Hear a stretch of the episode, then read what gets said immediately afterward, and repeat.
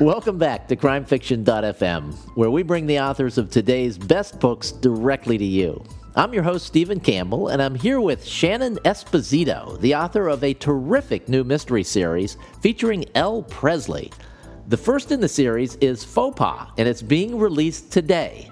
Sort of. Shannon, welcome. Thanks for having me, Stephen. Well, it's a pleasure to chat with you. Can you s- explain the reason why I said sort of uh, with with the release date? Because I know it's being released. It's already released in the UK, but it's being released today in the United States.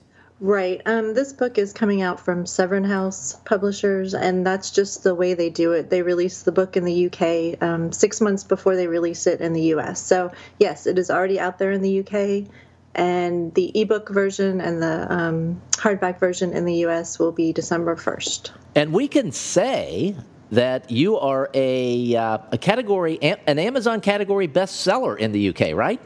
Yes, we can.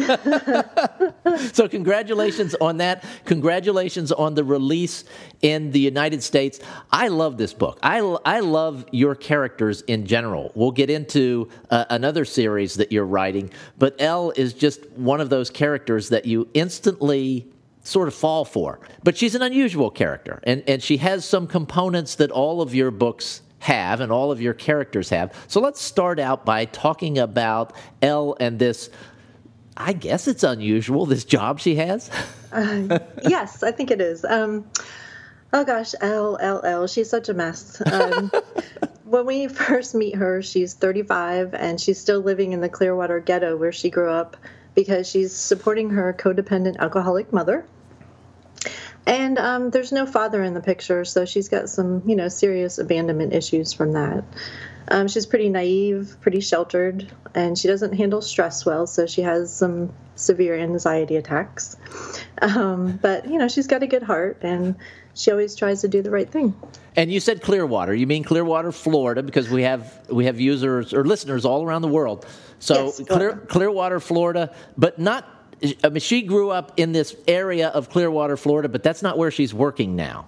No, no, she's got this great new job um, working at the Pampered Pup Spa and Resort on this ritzy private island called Moon Key, and she works as a doga instructor, All doggy right. yoga. Now, the Yes, first time you said minute to laugh. you used the word doga, I laughed, and you said, "Don't laugh; it's a real thing." It is a real thing. It's um, it started I think about a decade ago, and you can find videos, you know, on YouTube of people doing it. They have actual classes, yoga Mm-hmm. classes. So definitely a real thing. And I just actually saw a video today of um, cat yoga. So Oh, it's spreading. Okay. Is it safe to say that this is the first mystery that we're aware of that has a doggy yoga instructor as the protagonist? Yeah, it's the first one. You know, I've, I have read ones with um, yoga instructors, but it's definitely the first one that I've been aware of that have doga instructors. Okay, and Elle is this. It, she's she is she is sort of a hot mess, but but she that's it's what makes her so much fun in this relationship with her mother and relationship with her friends, and of course she's a dog lover. All of your books seem to feature dogs, and we'll get into the other series in a little bit. Um, this one also has sort of a supernatural element.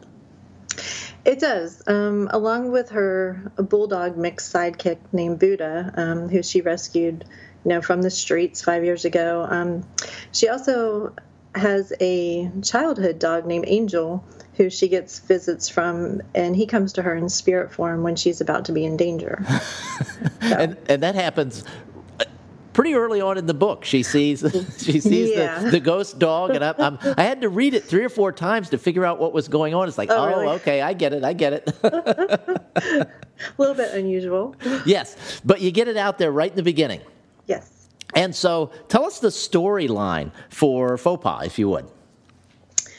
Um, sure. Well, you know, things are going pretty well for Elle with her new job um, so one of her clients, Celeste Green, is found dead at the Pampered Pup where she works.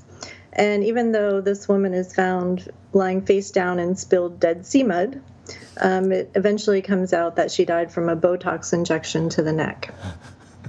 And why this quickly becomes Elle's problem is because her childhood childhood best friend Hope is married to Dr. Ira Kraft, who is the plastic surgeon who treated Celeste um, with Botox right before she died. So he's arrested and charged with manslaughter at first. And then um, when the police find motive, he's charged with murder. So, you know, Hope makes Elle promise she'll help to prove her husband's innocence. And Elle goes to Devin Burke, which is, you know, this hunky Irish PI on the island for help. And then the rest is in the book.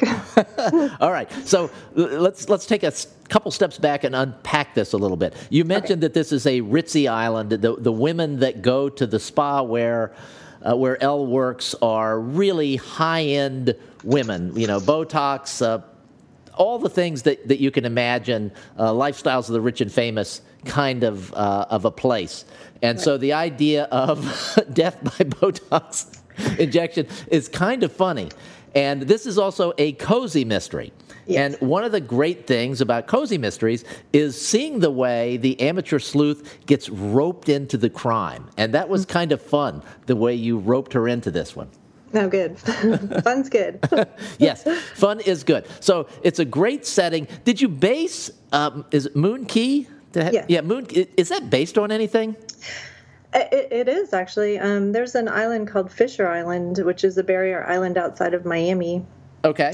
And um, it, as of a few years ago, had the highest per capita income of any place in the United States. And people like Oprah and Julia Roberts had homes there. So all right. Now, your fictional island is off the west coast of Florida, and right. I live on the west coast of Florida. So I was racking my mind. Is there anything up there like that? Because if no. there is, that's really cool, and I want to go see it.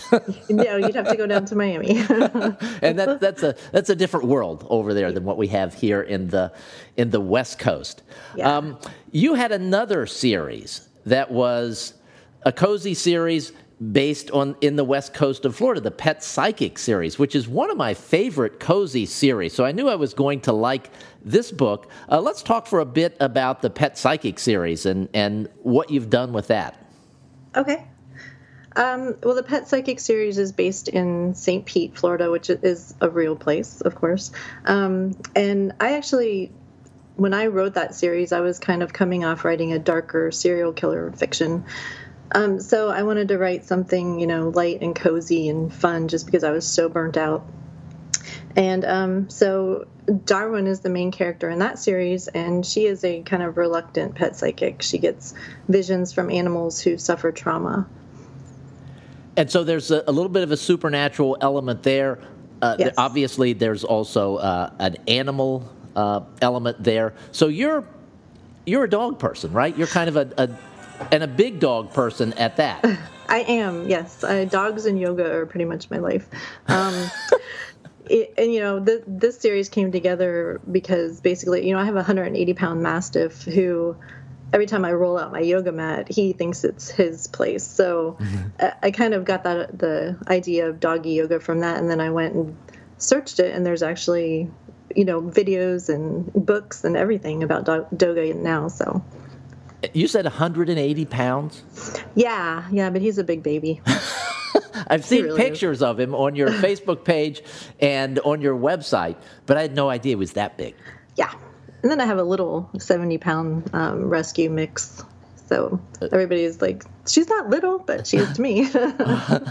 is, uh, is, and do you travel with both of them, like in the back seat of the car, or one in the front, one in the back? How does that work? Uh, no, we do have to have a big SUV so they can both be in the back of the car if we have to take them somewhere. But um, yeah, not very convenient. And of course, we haven't tried to stay at a hotel with them yet.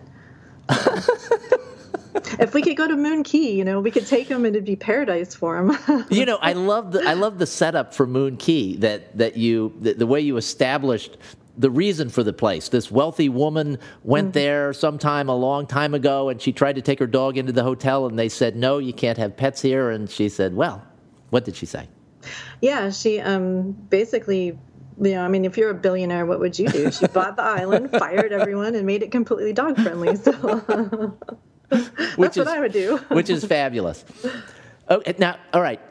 You, you said you're a yoga person. You have this 180 pound dog, a 70 pound dog Yep. Have you ever taken your yoga mat to a, a yoga studio with your dogs to at the same and, and done yoga with the No, dogs they around? They actually do not have anything like that around here. Um, I think it's mostly like New York, California, um, you know, the hip places. And so I have not been able to find anywhere around here that I could bring my dogs. So somebody out there start something. You you should start something. oh, God. Actually, I could see in the Pet Psychic series, uh, Darwin works in a pet shop. And she's a co owner of a pet shop. I could see them starting this. You could combine these two things together, it would be fabulous.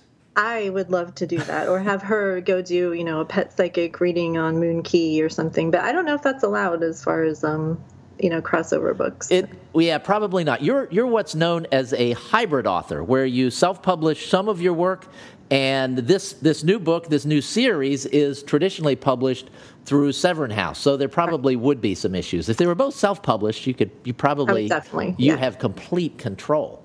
yeah. hmm So That's one of- is, is this your first traditionally published book? It is. What's been different about going through this process as opposed to when you were doing it yourself? Oh, it's the. I think the biggest difference is the control. Um, you know, when I did my indie series, I had control over the covers, um, over the editor, um, over the release date, and um, it just it's I lost all that. Although you know it wasn't all bad. Um, I'm really happy with the editors that they have, and the cover they came up with was great. It wasn't something that I would do because it wasn't the illustrated type cover that we are used to for cozies in the UK. I mean in the US. But it's nice. I like it. So um, I have no complaints. It's just it's and of course, you know the the control over the the money. Um, I don't don't have the dashboards to see how much or the the sales are bringing in or Yeah, I think I th- a lot of listeners might not understand that when you indie publish something, uh, you you can see how many sales there are, and you know when there Yeah. are sales, al- almost on an hour by hour basis, and you get paid fairly quickly. Um, when you're traditionally published, it depends on the contract, but there are no dashboards. You can't really see the sales. There are some tricks where you can where you can deduce some things and you it, it you couldn't say that you get paid quickly No, with a traditionally published deal and uh, normally it's like six months to a year after the release before you see first money after advances and things like that Yeah, yeah, and it, the um, time is definitely different. Like when you put out an indie book, you can put it out immediately as soon as your the editing's done and you have the cover. And you know, it's just such a slow process in the traditional world where the book comes out a year after you finish it. Um, you know, I'm already working on the third book in this series, and the first book's just coming out. So really wow yeah, and are they on uh, will they have you on like a once a year schedule I, that's what it. Well, I get. I, I picked my, you know, um, time. I told them I could do a book every eight months. Um, the Okay. first two. So, yeah. It'll, I, hopefully, it'll be a once a year. Okay. All right. And uh, another thing that's a little bit different about Severn House, and this is going to get into, you know, we always encourage listeners to buy the book, and we would, of course, encourage people to buy this book. But Severn House, as a publisher, uh, they're a little bit different. Their focus is on selling hardcover books uh, around the world and in the United States, selling them into libraries. So Right. we might encourage listeners that are that think this book is for them to go to their local library and request it there. Right. That would probably be um, the best way if you want to read a physical copy. Yes, uh, you, you can. You can order it through Amazon. It's available, but it's not one of those books that's heavily discounted. It's not Shannon's fault. you can read some of her other books for much less money. But this particular series uh, is one that, if it were me, I would probably go to the library and get the book. Yes. Yes. Please request it from your local libraries. Definitely.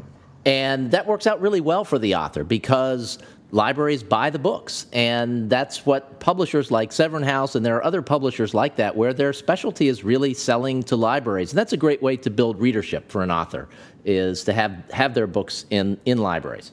Yeah, and that was definitely one of the um, the pros that I was looking at when I, you know, was looking at whether I would take a, pub, a traditional publishing contract, um, because uh, the library market is new for me. You mm-hmm. know, as an indie writer, you do not get into the libraries. So, you know, just the fact that this publisher specifically um, has their main client as libraries was a big plus. That's yeah. a new market. A great opportunity to be exposed to a completely different set of readers, which is a good thing. Shannon, yeah. what's the best way for people to keep up with you and this new series and the other work that you've done? Um, the best way would be to sign up for my newsletter on my website, which is murderinparadise.com. And I don't send any spam. I just send the newsletter when I have a new release or, you know, a special pricing. So, best way, sign up. All right. So if you like cozy mysteries, if you like sun splashed cozy mysteries, you'll love Shannon's writing. So check it out at murderinparadise.com. Shannon, thanks so much for being here today. Thanks for having me, Stephen. This is Stephen Campbell for crimefiction.fm. You can find us on iTunes and on the web at www.crimefiction.fm. If you do pop by the website, please sign up for my email list. Of course, now that's after you've gone to Shannon's website and signed up for hers. I send out a lot more email than Shannon does. I send one out every Friday with a summary of the week's interviews. It's the best way to keep up with what we're doing and to be sure you don't miss out on great new books like Faux Pas from Shannon Esposito. Thanks for listening.